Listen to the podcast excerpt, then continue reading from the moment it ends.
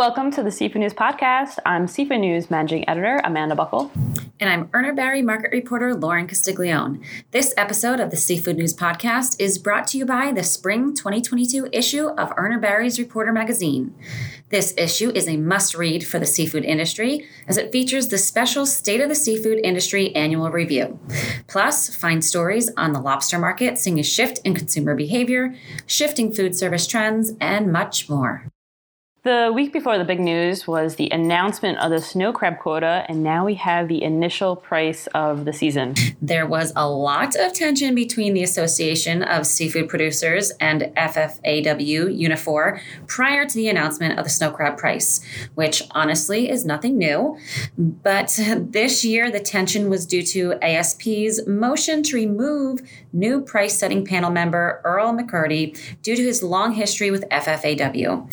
ASP was unsuccessful in getting McCurdy out, but they did get a win with the price. That's right. So on March 24th, FFAW's price position was at $9.05 per pound. ASP's offer was $7.60, which was a rollover of the price last year. And the price setting panel ultimately went with the price put forward by ASP.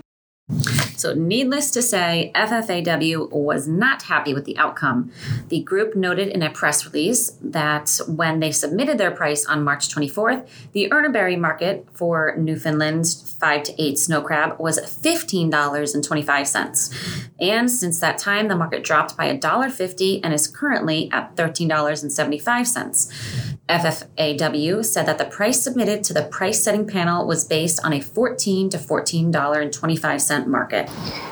FFAW's Inshore Council and Crab Negotiating Committee have ultimately decided to hold off on an immediate reconsideration since the market is still in decline and they fear a lower price. The organization said that they will continue to monitor the market closely and move forward with a price reconsideration request when the market settles and rebounds. The other big headline was the announcement that Kelly Valade, the CEO of Red Lobster, was resigning after eight months with the iconic seafood chain.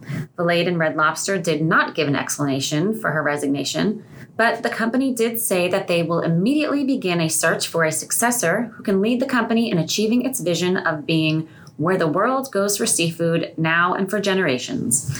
Red Lobster's executive team will be working closely with the board of directors during the search for a permanent replacement, with Paul Kenny, a member of Red Lobster's board, serving as a liaison between Red Lobster's leadership and the board. Valade replaced Red Lobster's longtime CEO, Kim Lopdrup, in August of 2021, and she has spent over 22 years at Brinker International, the hospitality industry company that owns Chili's and Maggiano's uh, Little Italy restaurant chains.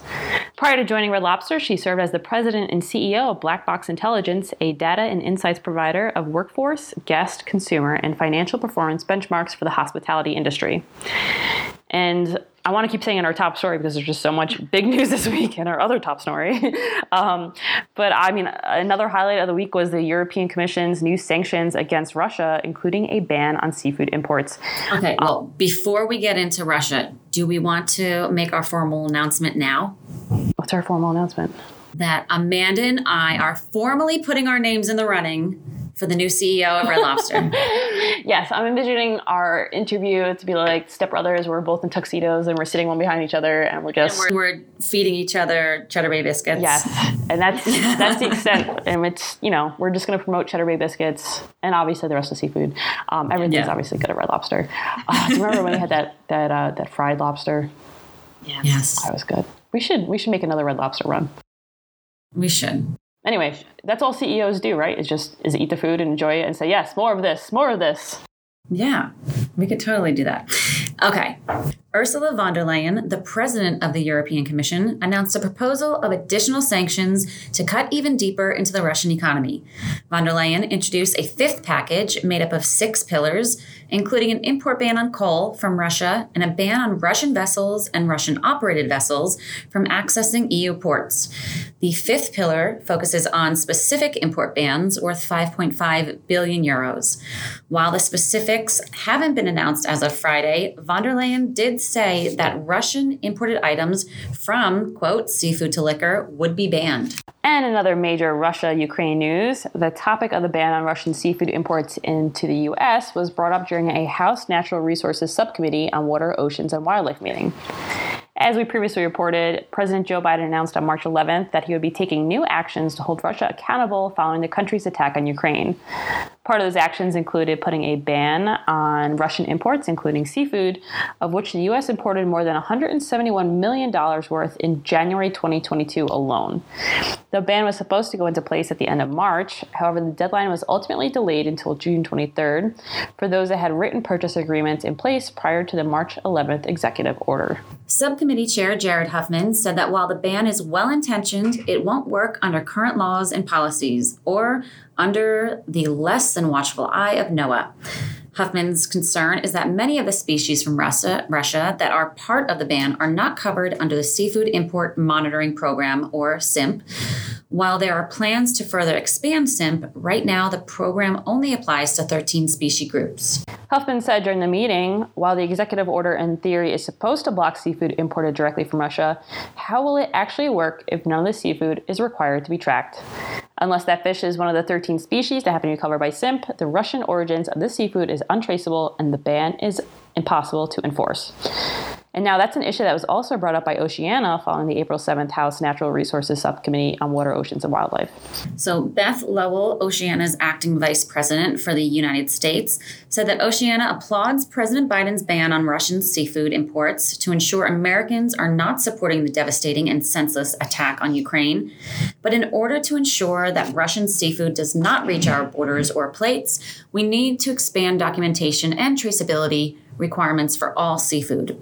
Russian caught seafood may be sent to other countries like China for processing, so it is imperative that the sea, that the US has a clear picture of both where fish is caught and the path it took to get to the US to ensure that Russian products are truly banned from the U.S.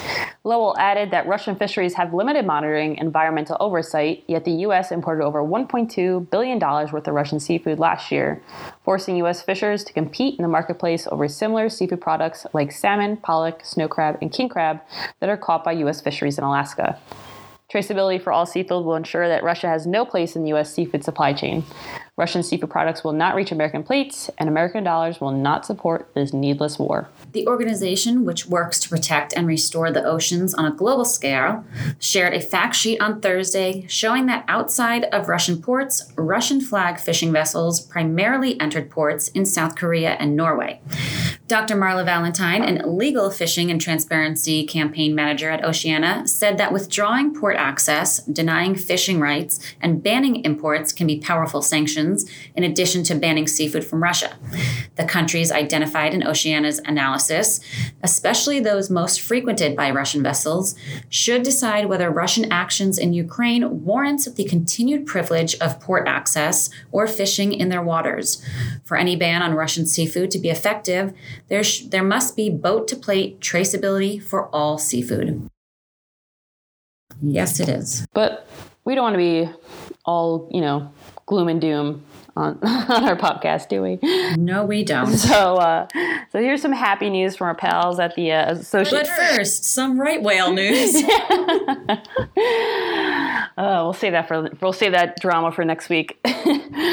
um, but we do have some happy news from our pals at the Association of Genuine Alaska Pollock Producers. So GAPP has entered into a new partnership with Nordstrom Restaurants and Trident Seafoods for Earth Month. Um, now I'll admit, maybe you know, know this because I, I feel like you're a a high end shopper, Lauren. You always look great. and you're always broke. yeah, you're always broke. Um, I'm not a regular Nordstrom shopper, uh, and I had no idea that they had restaurants. I, I thought, like, when I read this initially, I thought this was like a restaurant group I had never heard of. But oh, yeah. Yeah, no, they actually have restaurants and coffee bars. So that's pretty cool. Um, obviously, there's none by us, but uh, we're going to have to find our closest one ASAP because this partnership looks delicious. Yes, it does. And we could totally get uh, a trip to Nordstrom paid for by work with this with this partnership. oh, that's right. All right, let's let's plan that let's trip. do it. It's not that far. It's only in Monmouth County. So they have the restaurant there. Yeah, all Nordstroms have the little the little eatery. So Team members from GAPP and Trident Seafoods met with Nordstrom chefs in January to develop recipe ideas featuring wild Alaska pollock. The chefs competed for which dish would be part of the April menu, with options ranging from grilled to blackened and breaded wild Alaska pollock, which you can't go wrong with any of those. And ultimately, the restaurants will feature blackened wild Alaska pollock with Cajun risotto. These specialty coffee bars at Nordstrom will feature a grab and go blackened wild Alaska pollock taco salad. So GAPP posted some photos uh, on their Instagram. You can follow them at Wild AK Pollock. Um, the dishes seriously look amazing. If, if They we, look awesome. Yeah, if we can't get to a Nordstrom restaurant, which you're right, we're just going to expense it. We're just going to take a drive. Um, we're going to have to recreate these dishes at home because they're like seriously mouthwatering. Um, but the, the work with Trident Seafoods and Nordstrom was part of a project selected during the latest round of funding in GAPP's partnership program last year. The organization awarded over $1.6 million in funding to 14 partners with the goal to increase awareness and demand for wild Alaska pollock. And I am demanding it. I'm demanding Yes. these dishes. Do you hear us? so, Nordstrom Restaurant Group has over 200 locations, including specialty coffee bars, quick service, and full service restaurants. The two Wild Alaska Pollock dishes will be available through May 2nd, so we got to get a move on it. All right. Well, we know what we're doing on Monday. If anyone's if anyone's looking for us, Who else wants to skip work and come to Nordstrom's with us? we're not shopping, Jimmy. We're eating. It's it's all it's all okay. it's in the name of seafood. Everything is in the name of seafood. Well, that does it for us. Thanks for listening, and we'll see you back here next week. Bye bye.